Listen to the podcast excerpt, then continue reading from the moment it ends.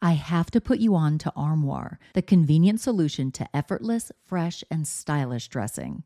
With an Armoire membership, you can curate the perfect wardrobe with high quality, unique brands tailored specifically to your taste. Simply take a five minute style quiz, select items from your personalized closet, then your chosen styles arrive at your doorstep in as little as two days. When it's time for a wardrobe refresh, just swap out your current pieces for new to you styles. I go from professional to the carpool pickup line, so I need a diverse wardrobe. With Armoire, I always have something fresh and on trend for any occasion without the clutter. I recently edited my wardrobe to staple pieces only because Armoire allows me to add new pieces monthly and return them just in time for me to do it all over again. And by renting rather than constantly buying new clothes, I'm contributing to sustainability. Armoire is currently helping me through my chic era with all the high fashion and edgy options that I am loving. And the empowering aspect of supporting a women founded and women led business is so cool. With their personalized styling suggestions and diverse designer offerings, Armoire has helped me define and refine my personal style, even as trends evolve and my body changes. Whether it's a date night, a professional event, a formal affair, or just a trip to the grocery store, Armoire ensures that I am always dressed to impress effortlessly. Right now, my listeners can give Armoire a try and get up to 50% off their first month. That's up to $125 off. Just visit armoire.style slash murderish. That's armoire.style, A R M O I R E dot style slash murderish to get up to 50% off your first month and never worry about what to wear again. Try Armoire today. Winning the lottery is a dream for so many people. On the surface, it seems money can buy some level of happiness and put an end to many problems. In the case we're examining today, one lottery winner used his winnings to help his community. His generosity extended not only to his family and friends, but to people whom he didn't even know. When this man suddenly could not be located, his family wondered where he had gone. Did he use his lottery winnings to go on a much needed vacation, exhausted from all the people asking for money? Did he flee to get away from legal trouble he was in? Or could it be possible that someone made him disappear? This is Jami, and you're listening to Murderish. Join me as I walk you through the case of lottery winner Abraham Shakespeare.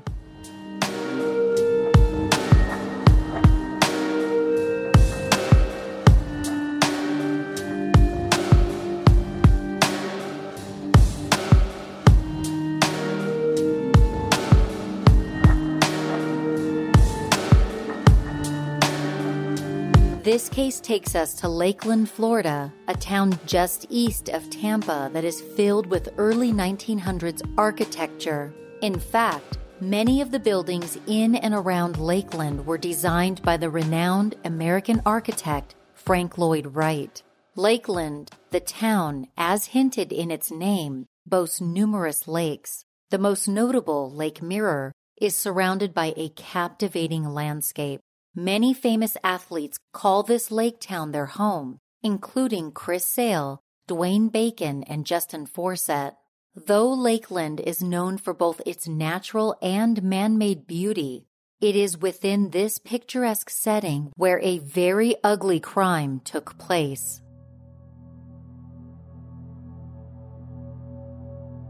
After drilling through a thick concrete porch and digging through nine feet of dirt, a tip from an anonymous informant was confirmed. A plastic bag containing the body of a missing man named Abraham Shakespeare was found, surrounded by rope, cleaner, and other suspicious materials. Investigators would discover that Abraham, who they found buried in a backyard, had lived a life full of extremes extreme gain, followed by extreme generosity, all leading to an extreme loss. And the story of Abraham's tragic death began with an extreme stroke of luck.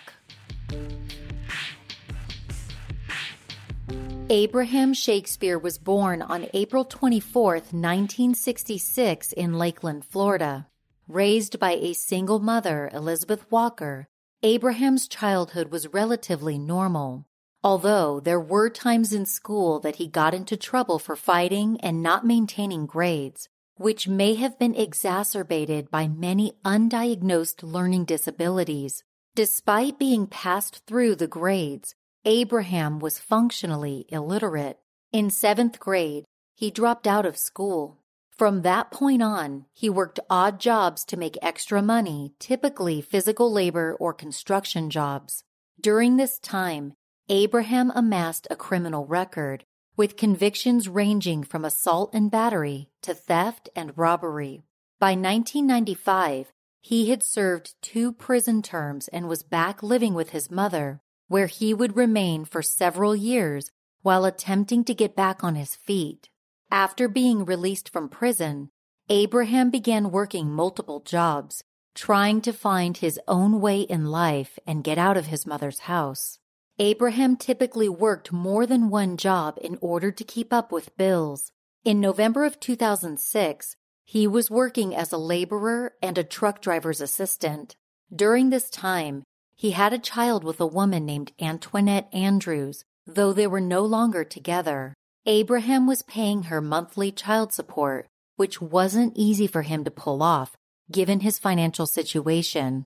On November 15, 2006, Abraham was riding to a work site with a coworker named Michael Ford. The pair were driving from Lakeview, Florida to Miami on an overnight trip. Abraham's job as a driver's assistant involved helping to navigate and also keeping Ford awake during the overnight trip. Before hitting the road, the pair stopped at a Townstar convenience store and gas station in Frostproof, Florida, to fill up and get a quick snack. Ford asked Abraham if he wanted a soda or anything from the store. At that time, with only $5 in his pocket, Abraham told Ford he would pass on the soda, but gave him $2 to purchase two quick pick lottery tickets. Ford went inside to purchase drinks and his cigarettes, and then he bought the two lottery tickets for Abraham. Back at the truck, Ford handed Abraham the two lotto tickets and then proceeded to open up his carton of cigarettes.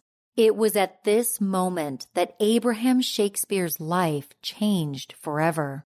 He didn't know it at the time, but in his hand, he was holding a lottery ticket worth millions. He could have never known this lotto ticket would ultimately be a death sentence. The next day, Abraham checked the quick pick winning numbers and he was shocked at the results. The numbers read 6, 12, 13, 34, 42, 52. His ticket was a perfect match.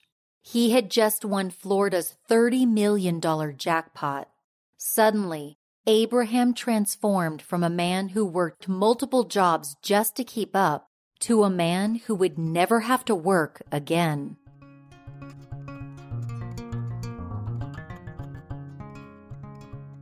Mostly everyone who knew Abraham Shakespeare described him as caring and loving someone who would do anything to help take care of those around him. This trait became much more visible after he hit the jackpot. In Florida, lottery winners do not have the option to accept their prize anonymously. If a winner wants to take the money home, their identity has to be made public. Whether he wanted it or not, Abraham immediately became something of a local celebrity. After he won, Abraham opted to receive one lump sum instead of getting a $1 million per year payout. This left him with about $17 million after taxes and fees. With his winnings, Abraham bought a $1.5 million house in a gated community, as well as a BMW and a truck. Abraham freely shared his wealth with family members. To his stepdad and stepsisters, Shakespeare gave upwards of $250,000 each. He also gave his biological sister some money. When he tried to give his mother money, however, she protested, saying that he had the devil's money and that she wanted nothing to do with it. Abraham, however, was able to pay his mother's bills and bought her a house. He quickly set up a trust fund for his son, mentioning that he wanted his child to have opportunities that before he could never have imagined. As is often the case, people from all over came to Abraham with a forged relationship, claiming that they were in desperate need of financial help. Abraham characteristically found it difficult to say no to these people, so he helped them as well. He took care of several mortgages, bought many cars, and even paid for the funerals of people he had never before met. Abraham loaned money to people asking for no interest in return. These loans, however, were rarely paid back. One man who took out a loan from Abraham was a friend named Greg Smith. Greg owned a barber shop that Abraham frequently visited. When Greg heard that his mother's home was in danger of being foreclosed on, he approached his newly wealthy friend and asked if he could borrow the $63,000 it would take to pay off his mother's house. Greg promised to pay monthly and to pay interest. Abraham easily agreed to the loan. Greg, different from most people who took loans from Abraham, paid his friend back monthly, but always paid more than they had agreed on each month. Around this time, about six months after accepting his winnings, Michael Ford, Abraham's ex co worker, came back into the picture. Ford sued Abraham for half of his winnings, claiming that the winning ticket was actually his and that Abraham took the ticket from him. The lawsuit eventually went to trial and lasted long enough to cost Abraham over $800,000 in legal fees. Despite the financial setback, Abraham won the lawsuit and was able to keep his winnings for himself. During the trial, Abraham brought in a bag the size of a beanbag chair that was filled with lotto tickets, showing just how frequently he bought these tickets. This evidence was apparently enough to show the jury that he asked Ford to buy the ticket and that the winnings belonged solely to him. Although he came out of trial victorious, Abraham's troubles were only just beginning. Abraham's instincts were to help people in need. When he saw people in his community, broken families on the verge of poverty, fighting to earn a decent living, he was compelled to action. Despite his good intentions, Abraham's giving dwindled his winnings much faster than he realized. After only two years, he had just over $1 million left of the 17 million that he had been awarded. Abraham was financially inexperienced. He had yet to invest or save any of his money other than the trust fund he had set up for his son. The properties he had purchased with his winnings amassed an annual property tax that he would be unable to afford with the money he had left. Abraham's kindness and generosity was breaking him financially. Despite his body being found in early 2010, Abraham Shakespeare's disappearance was noticed as early as April of 2009. Strange happenings had been surrounding Abraham's location for months before his body was found. Even so, he wasn't reported missing until November of 2009, several months after it was first noticed that he hadn't been seen in a while. In October of 2008, Abraham met a woman named Doris Moore, or Dee Dee to those who knew her well. Dee Dee expressed interest in writing a book about him, which would chronicle his efforts to help his community after winning the lotto. The two made plans to meet and discuss the book prospect further. Abraham was very candid with Dee Dee telling her that he was down to just over a million dollars left in his bank account.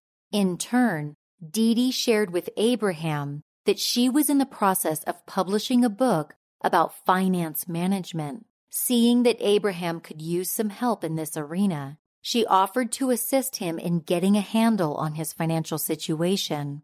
Dee Dee would help him recover all of the money he had loaned out and also take steps to ensure that Abraham's money would last a lifetime. Dee Dee's professionalism showed in the way she dressed and the manner in which she spoke. It seemed clear that her expertise could be very helpful to Abraham, so he enthusiastically accepted her offer, and the pair began working on a plan to get his finances in order, set up a business bank account together, titled Abraham Shakespeare LLC, an account to which both parties had equal access. Dee Dee began her plan by setting up payment plans with people who'd taken loans from Abraham. She was not messing around. Her approach to recovering this money was fairly aggressive. She would threaten foreclosure or repossession if the loan payments were not made. With someone by his side advocating for his return to financial stability, it seemed as though there was light at the end of the tunnel for Abraham. But strange things started to happen, and soon Abraham's family would be wondering where he was.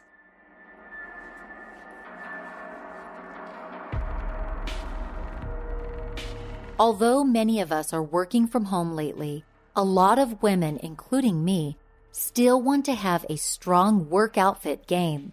This is just one reason I've been telling everyone about Betabrand dress pant yoga pants. Seriously, they are the trifecta of work pants. They're comfortable, body flattering, and completely office appropriate. Dress pant yoga pants feel like your favorite yoga pants, but they are not yoga pants at all. They're stylish, versatile, and professional pants that will have you looking your best whether you're working from home, the office, or on a date. These pants are made so well. No more tugging at your uncomfortable work pants trying to make them fit better. Do yourself a favor and put a few pairs of these pants into your rotation. There are many styles and colors to choose from. On Mondays, you can wear the bootcut style. Midweek, go straight leg. And Friday, honey, just go for it and wear the skinny cigarette pants style and snap your fingers as you enter the office as any boss chick would. Right now, our listeners can get 25% off their first order when you go to betabrand.com slash murderish. That's 25% off your first order for a limited time at betabrand.com slash murderish. Find out why women are buying five different pairs of these pants. Go to betabrand.com slash murderish for 25% off. I always read ingredient labels for the food I buy. When I learned about Care of, a wellness brand that makes vitamins and products to maintain your health goals, the first thing I did was read the labels on their products. I was so happy to see that Care of formulates their products with clean ingredients backed by science. Whether you're wanting to boost immunity, treat your skin, boost energy, or just maintain good overall health, Care of has got you covered. It all starts with a quick online quiz which is like consulting one on one with a nutritionist. After you take the in depth quiz and answer questions about your lifestyle, diet, health concerns, and more, you'll instantly get a recommended regimen of Care of vitamins, grab and go powders, and more. I'm not getting any younger, so during my quiz, I indicated that I was interested in anti aging products. I'm excited about the vitamins and collagen that were recommended to address my concerns. I love that Care of makes cute packets that I can throw into my purse and take during my busy day. And with cold weather coming in, with Care of, I can easily add ceramides to my regimen in order to battle dry skin and lock in hydration. For 50% off your first Care of order, go to takecareof.com and enter code MURDERISH50. That's takecareof.com Enter Murderish50 for 50% off your first Care of order. During the time that Abraham and Dee were working together, Abraham sold his house to her. This came as a complete surprise to his family, given how much he loved that house. When Dee said that he sold it to her for only $650,000, less than half of what he paid for it, this left Abraham's family even more curious. That said, Abraham was known to be very generous, and it wouldn't be too out of character for him to sell his house and lose money as a result. In addition to buying Abraham's house, Dee also bought herself a brand new car, another new home, along with many other luxury items. Then, in April of 2009, Dee Dee told Abraham's family and friends that he had left town for a while. She explained that he had grown tired from everyone asking him for money and that he just wanted to get away from it all. Dee told his friends and family that she had booked Abraham a well deserved vacation that could last anywhere from two weeks to months. Abraham's loved ones knew that he had been worn down from all the chaos after his winnings, so they weren't alarmed after he decided to take a vacation. However, after a few weeks passed with no contact from him, they began to worry. Abraham's mother got into contact with Dee to see if she had any new information from her son. Dee once again told her that Abraham was on vacation and that he would come back when he was ready. The family, however, continued to press Dee for more information. Where did Abraham go? When was he coming back? Why hadn't he called? While Dee was being bombarded with questions regarding Abraham's location, something happened that relieved some family members but alarmed others. Elizabeth Walker, Abraham's mother, received a long awaited text message from her son explaining his absence. He wrote that he needed to get away and that he was on vacation for a while. Miss Walker, however, sensed that something was very off about the text. It was well written, easy to read, and grammatically correct. Abraham was functionally illiterate, and according to his mother, he would be unable to write this text message on his own. Despite Miss Walker's suspicions, Abraham's family continued living life as normal, assuming he was fine and really just on an extended vacation. Every few weeks, his family checked back in with Dee Dee to see if there was any update on where Abraham was or when he would be home. Dee Dee echoed the same explanation every time. Abraham's family trusted Dee Dee, remembering how she offered to step in and help him with his finances.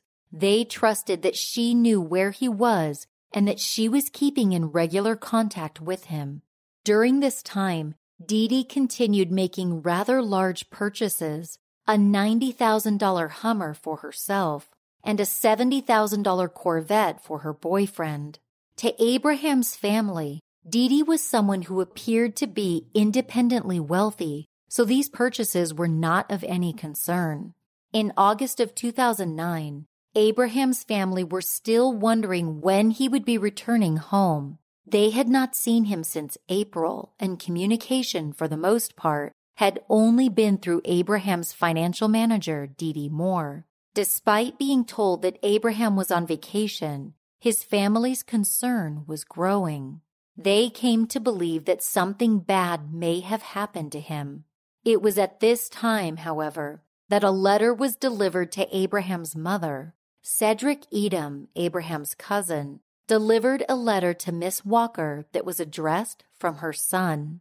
The letter contained a necklace with a cross pendant and $100. The letter was written and signed by Abraham Shakespeare.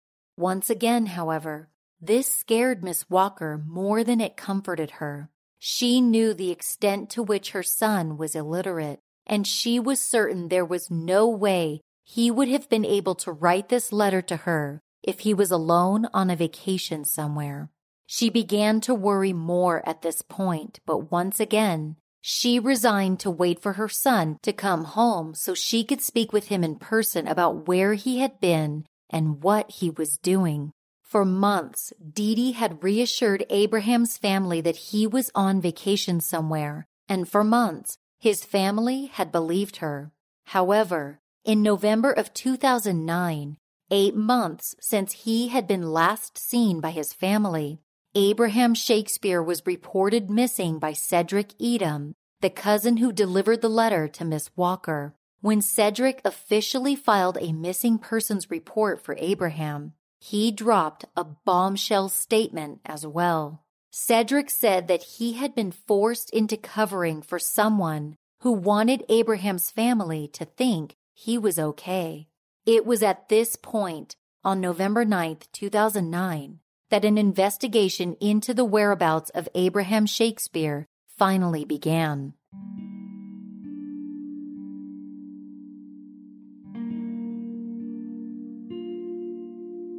Authorities in Lakeland, Florida were notified of the possible disappearance of a man who had recently become something of a local celebrity. Sheriff Grady Judd and Detective David Wallace began working tirelessly on the case, hoping to locate Abraham and reunite him with his family.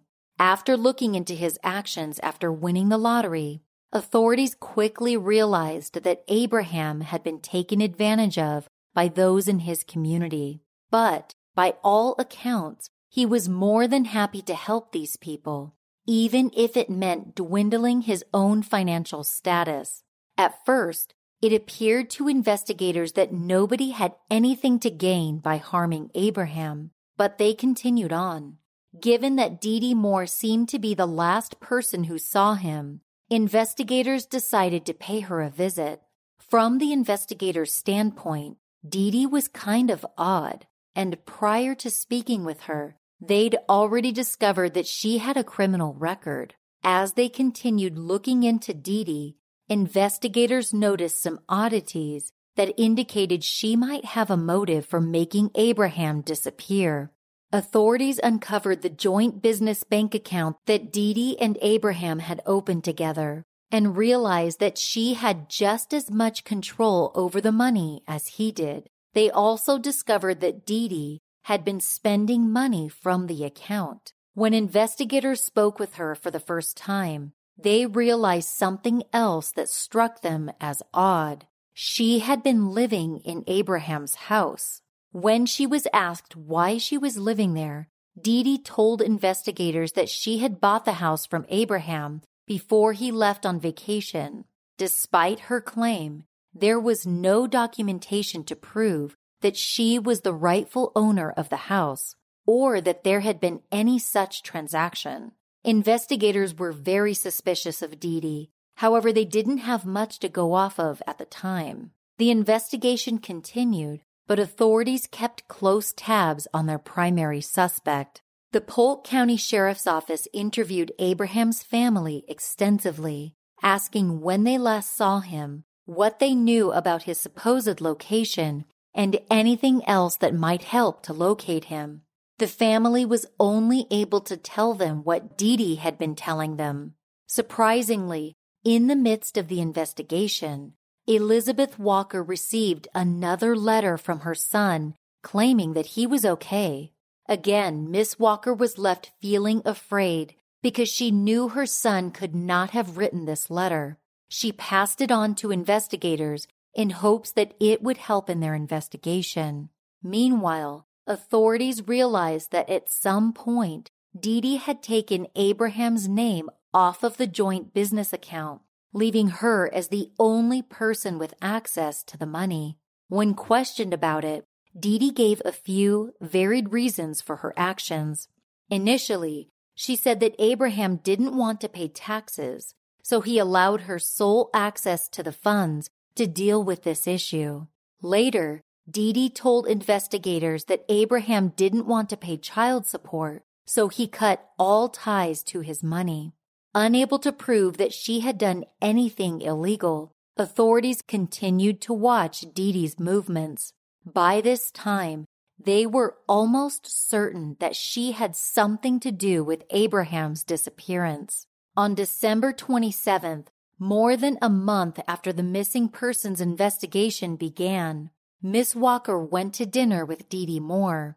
The two were eating dinner at a local cracker barrel when Miss Walker received a call. Looking down at the caller ID, she realized that the call was coming from her son's phone number. She quickly answered the phone, but struggled to hear Abraham over the loud noise in the crowded restaurant. Despite the noise, she was able to hear him say that he was all right and that he can't come home just yet, though no reason was given. He then told her not to worry and that he was taking care of himself. He hung up and the brief conversation was over. Dee Dee quickly asked Miss Walker about the phone call, asking if she felt better about things now, and Miss Walker said that she did. After this, Abraham's mother excused herself from the table for a moment.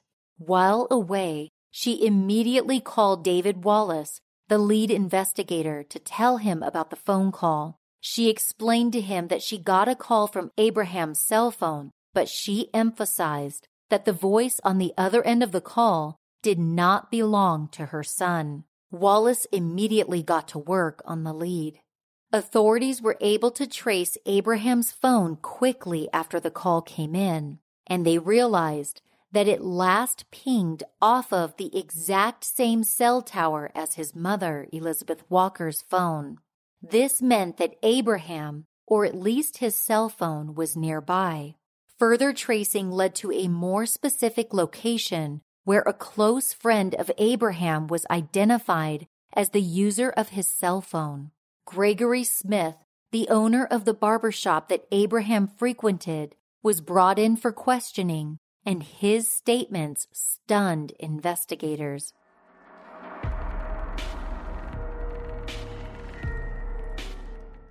Greg told investigators that Dee Dee had gotten in touch with him once the investigation into Abraham's disappearance began. He said he met her in a parking lot where she then made him get into her car. The two began driving around together, during which time Greg recalled that Dee Dee was panicking, saying that investigators thought she killed Abraham and that she was going to be framed for his murder. It was at this point that the conversation turned.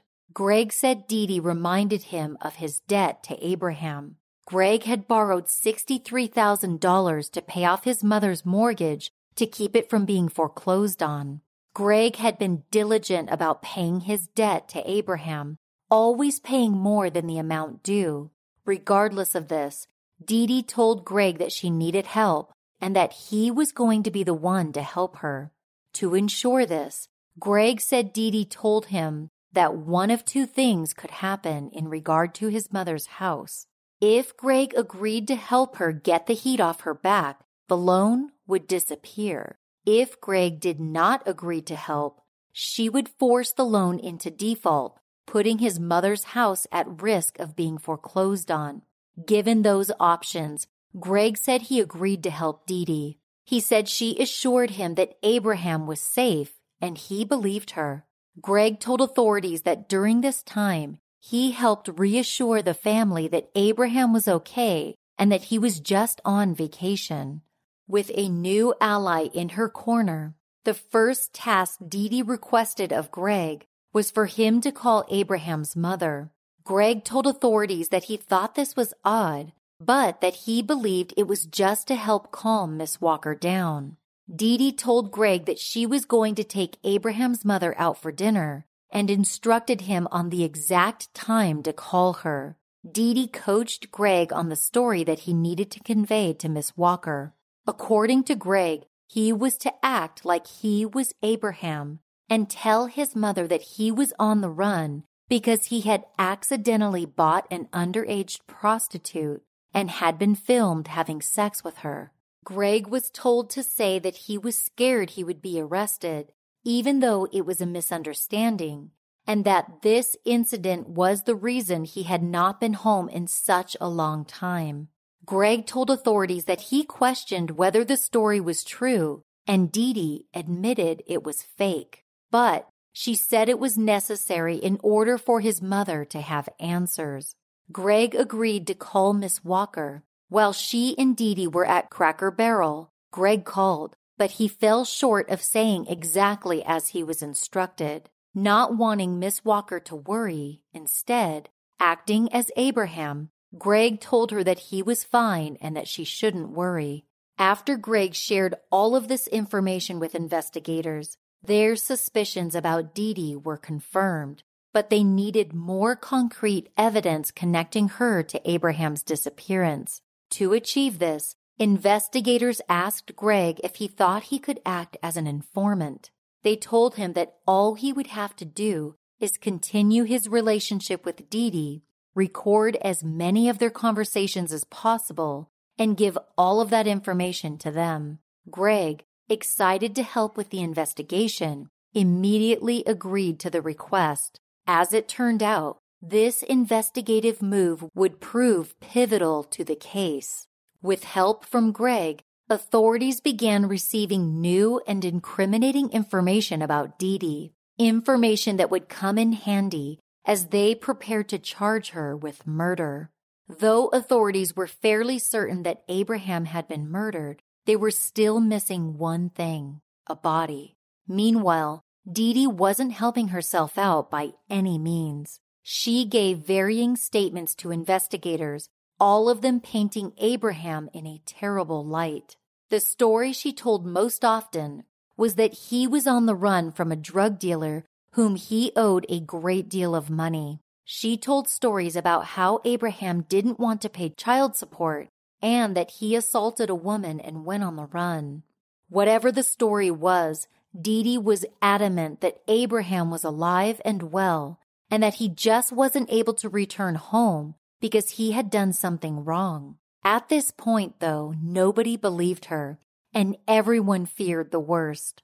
It wasn't until Greg began working for authorities that a break was made regarding where Abraham or his body may be.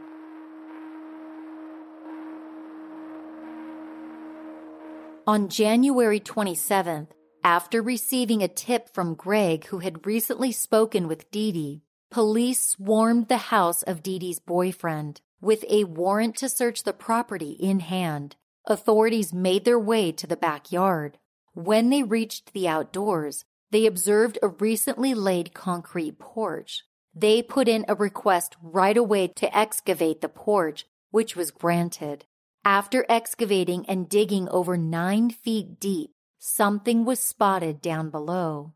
It was at this time that authorities found a trash bag full of something heavy, surrounded by rope, cleaning supplies, and other items.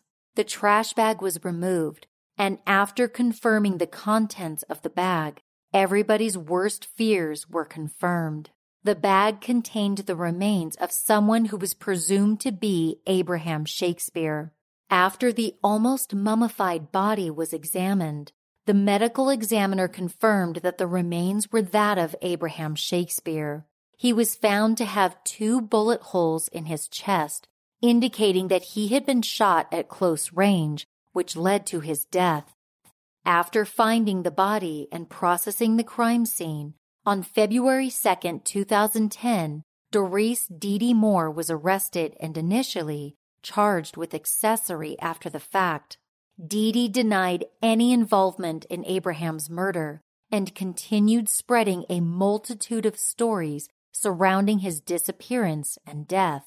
This was not Dee's first run in with the law, and it was also not the first time she had been involved in a convoluted conspiracy plot. Her lengthy criminal record showed multiple instances of tax evasion, fraud, theft, extortion, and more. She had been convicted of insurance scams and suspected of many more. One of these convictions showed just how far Dee Dee was willing to go to get what she wanted.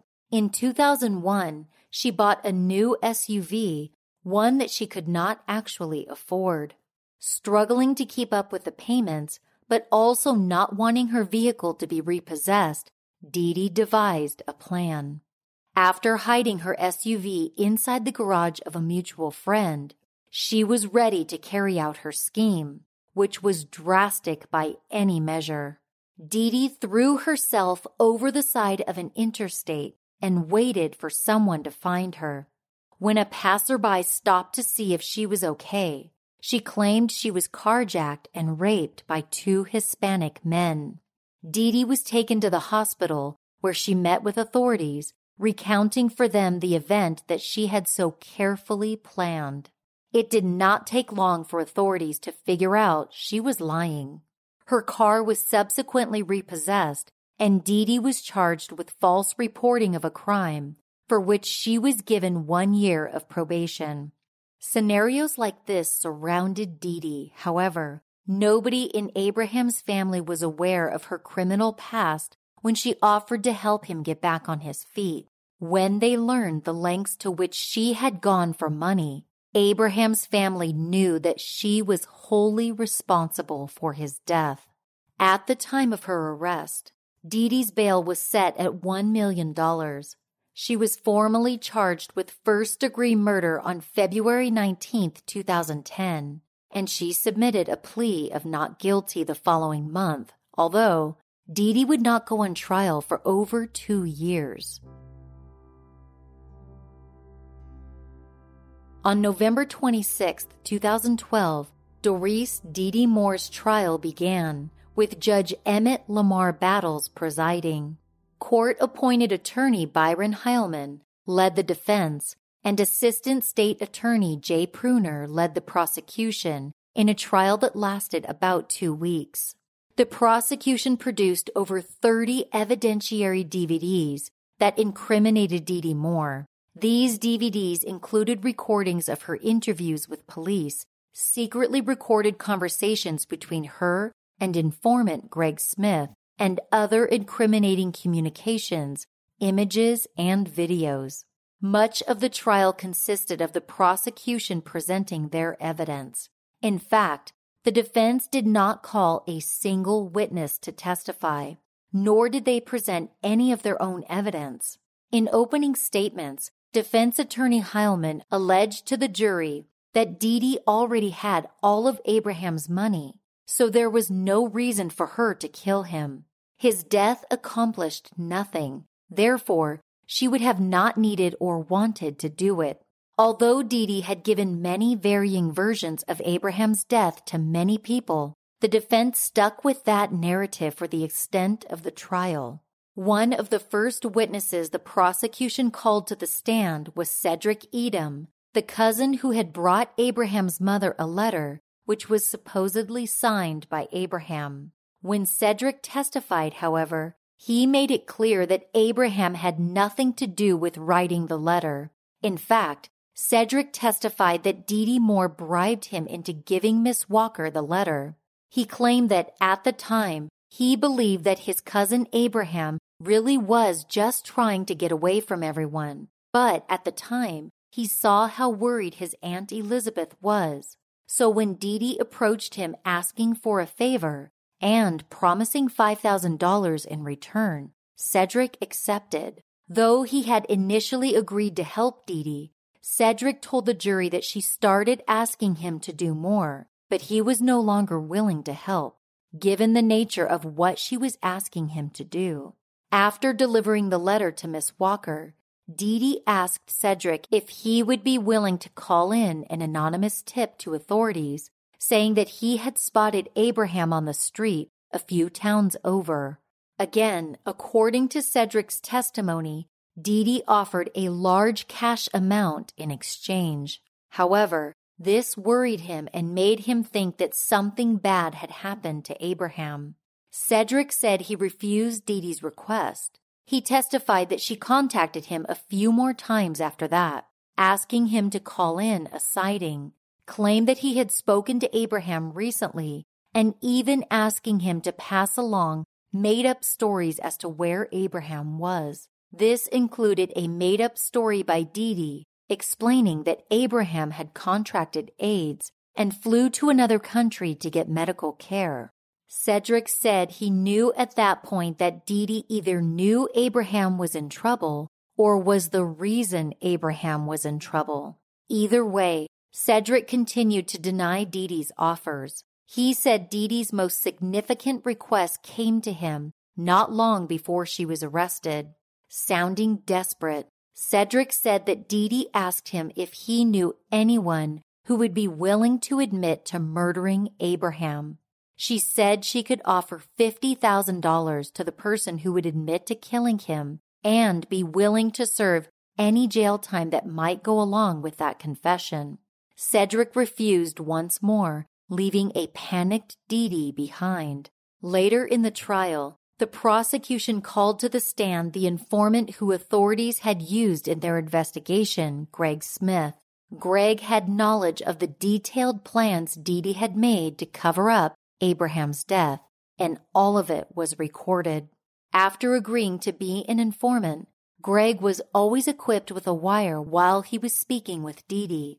According to Greg, he often had a Red Bull drink with him, so it felt most natural to hide the wire inside the can whenever he met with Dee Dee.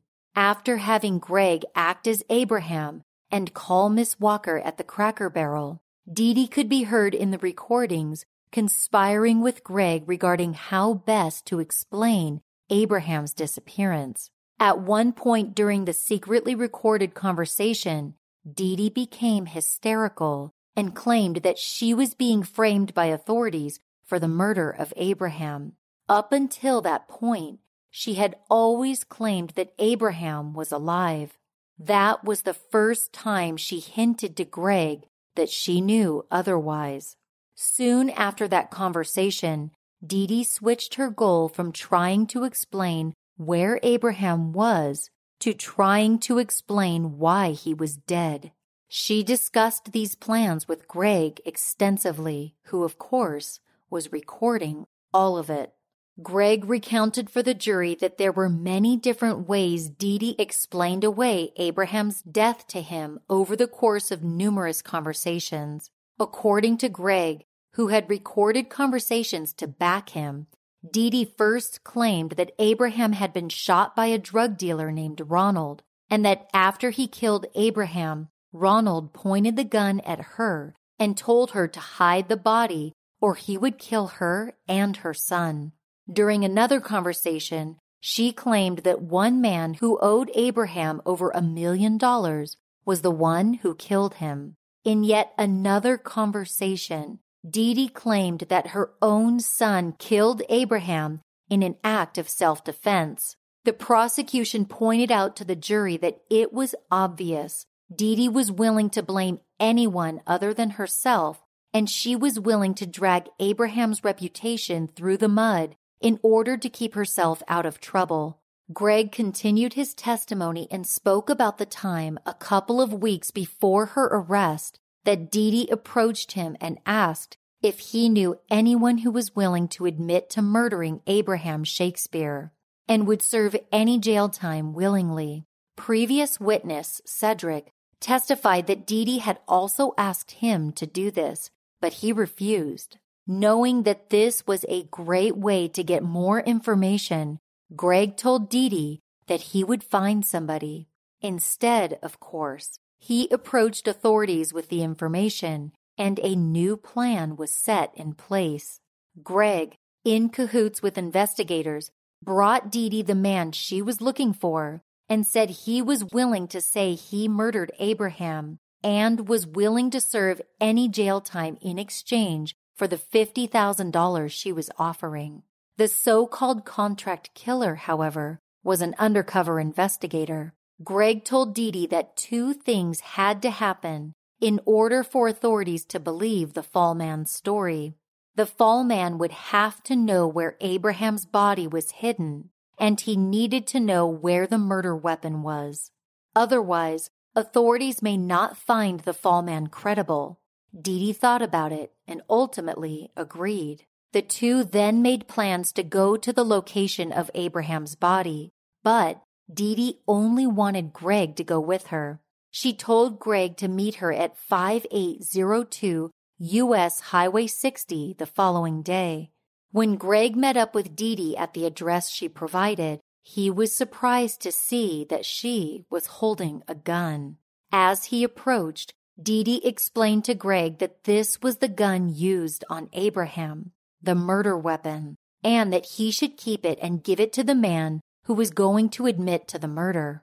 Greg took the gun, a Smith & Wesson pistol, and put it in his car. They then walked together through the house to the backyard. When they walked out onto the porch, a newly poured concrete slab, Dee Dee indicated that Abraham was beneath them. After leaving his meeting with Dee Dee, Greg took this information, along with the murder weapon, back to authorities who were able to secure a warrant which ultimately led to the discovery of Abraham's body. The prosecution outlined for the jury everything that pointed to Dee as the killer. She was in possession of the murder weapon. The body of Abraham was buried at a property she owned. She was recorded on countless occasions attempting to cover up or explain away Abraham's disappearance, and the prosecutor explained that one other witness would testify that Dee was the person who buried Abraham's body. Dee's ex husband was called by the prosecution to explain his accidental involvement in burying Abraham's body. According to the ex husband, Dee had called him and asked if he could come over to dig a large hole in her backyard using a backhoe. The ex husband agreed and came over one afternoon. He ended up digging a hole between seven and nine feet deep. He then went home, thinking that his work was done. However, a few hours later, Dee Dee called again, asking if he could refill the hole that he had just dug. Again, he agreed, and soon he was back at Dee Dee's house. When he returned to her house, he told the jury that he could see a trash bag and other random objects in the hole. He asked her what she was burying, but she gave general information and never really answered his question. Unfazed, the ex husband refilled the hole and went back home. It wasn't until the press announced that Abraham's body had been found that he realized what he had done. He approached authorities, hoping that it didn't seem as though he was part of her plan, and he quickly agreed to testify against Dee. Throughout the trial, Dee was anything but quiet. She was highly emotional and animated, so much so that the judge chastised her on multiple occasions, saying that she had to hold it together or she would be removed from the courtroom. The judge accused her of attempting to testify from the table rather than from the witness stand, and he said he would not tolerate it. Dee Dee, however, continued to be emotional throughout the trial. She also frequently spoke with the press, alleging on multiple occasions that she was not being defended well and that the prosecution was inaccurately making her out to be a monster. She was heard saying that if she was hearing about herself on TV through the trial, she wouldn't want to ever meet herself. At the end of the trial, the prosecution closed its case by saying that Dee Dee Moore had greed running through her veins, which was the only reason that Abraham Shakespeare was killed. They alleged that even though she had taken all of his money, his assets, anything else he had in his possession, Dee Dee knew that as long as Abraham was alive, there was always a chance that her newfound wealth could be taken from her. To prevent this, the prosecution claimed that Dee murdered Abraham, hid his body, and lied to his friends and family for months. She held loans and money over other people's heads to get them to help her cover up his death. The prosecution called Dee a con artist who swindled everything she could out of a man under the pretense of trying to help. According to the prosecution, when Abraham Shakespeare died on April 6, 2009, he had less than $14,000 to his name, a result of Dee Dee Moore entering his life. The defense's closing argument was similar to their opening. After calling no witnesses and presenting no countering evidence, the defense said that Dee Dee had no reason to kill Abraham. She already had his fortune. His death would have done her no good. They claimed that the evidence presented by the prosecution was all circumstantial and was by no means enough to convict Dee Dee of first degree murder. With that, the jury was released to deliberate. It took them just over three hours to come to a verdict. The jury vote was unanimous they found Doris Dee Moore guilty of the first degree murder of Abraham Shakespeare. Despite having theatrical emotional outbursts throughout the trial, Dee was cold and unemotional when she heard the verdict. Though Florida is a death penalty state, the death sentence was not sought after in her case. Because of this, Judge Battles ordered Dee to serve one full life term without the possibility of parole, with an additional 25 years for the use of an unregistered firearm during the murder. In his sentencing, Judge Battles said that Dee was cold, calculating, and cruel. The prosecution successfully proved in court that Dee had purchased expensive cars, homes, and more using funds from the account she'd set up for Abraham under the guise of helping him. The evidence against her was overwhelming and left no room for doubt about her dark motives. After her sentencing, Dee Dee Moore was not silent, and surprisingly, or maybe not, she maintained her innocence. She filed an appeal soon after she was sentenced, claiming that she was not properly represented.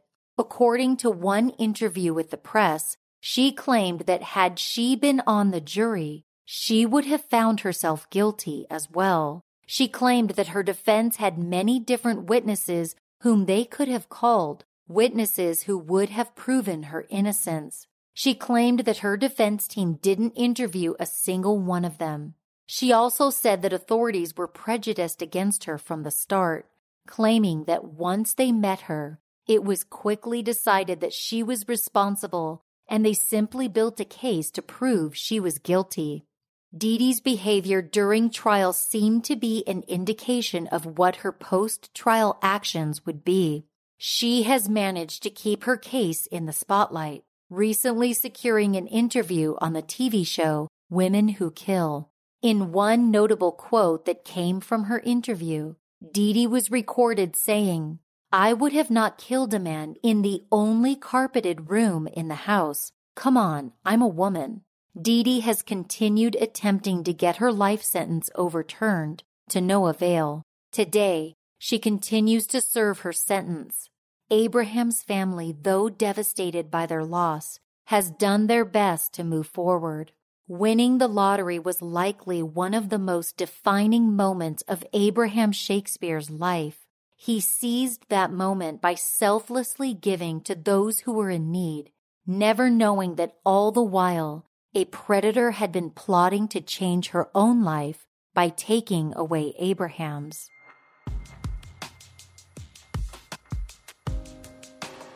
Thanks for joining me on this episode of Murderish. Stick around after the closing music to hear a promo for Troubles podcast. Make sure to search for and subscribe to the show. Check out murderish.com if you want to buy murderish merch like t shirts, face masks, and more. If you can't get enough murderish, subscribe to our Patreon service to get immediate access to bonus content only available to Patreon subscribers. There's a link to go behind the scenes and become a Patreon subscriber at murderish.com. Thank you to Katie W., Amber F., Josh R., and Rachel C for becoming Patreon subscribers. I really appreciate you guys. If you haven't joined the Murderish Facebook discussion group, do it. We have so much fun in there. You can also find me on Twitter at MurderishPod and on Instagram at MurderishPodcast. I've been doing a lot of interactive Q&As on IG stories, so follow me on Instagram at MurderishPodcast if you want to participate. If you'd like to support the show in other ways, just tell a friend about Murderish or write a review in your favorite podcast app. Murderish is mixed and mastered by John and Jessica Buchanan of Audio Editing Solutions. Music is by Nico of We Talk of Dreams. This episode was researched and written by Lincoln Edgman. After the closing music and podcast promo, you're also going to hear a list of sources used for this episode. As always, Ishers, thank you for joining me on another episode of Murderish. And remember, listening to this podcast does not make you a murderer. It just means you're murder ish.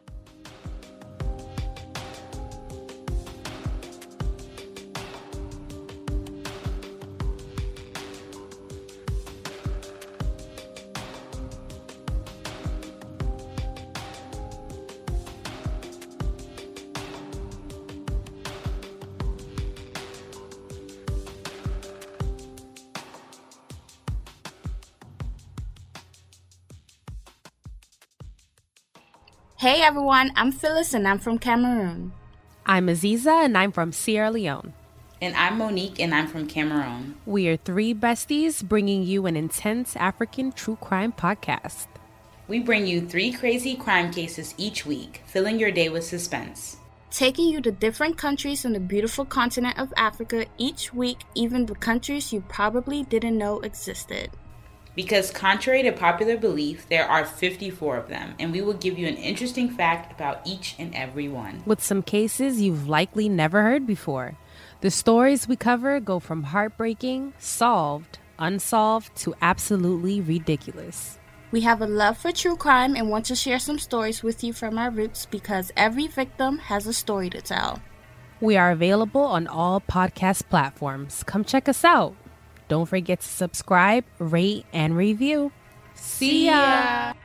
Sources for this episode include a February 14th, 2010 NBC Universal News Group article at NBCNews.com, a Tampa Bay Times article dated December 11th, 2012 at newspapers.com, an article by Juan Ignacio Blanco at murderpedia.org, a 2012 ABC News Network article by Kevin Dolak at abcnews.go.com, a February 1st, 2017 article in The Sun at thesun.co.uk by Ellie Flynn, a Fox 13 Tampa Bay article by Gloria Gomez dated October 14th, 2019, an April 1st, 2019 article at bustle.com by Lolly King a blog by Megan at the Charley Project blog dated September 3rd, 2011 at charleyross.wordpress.com,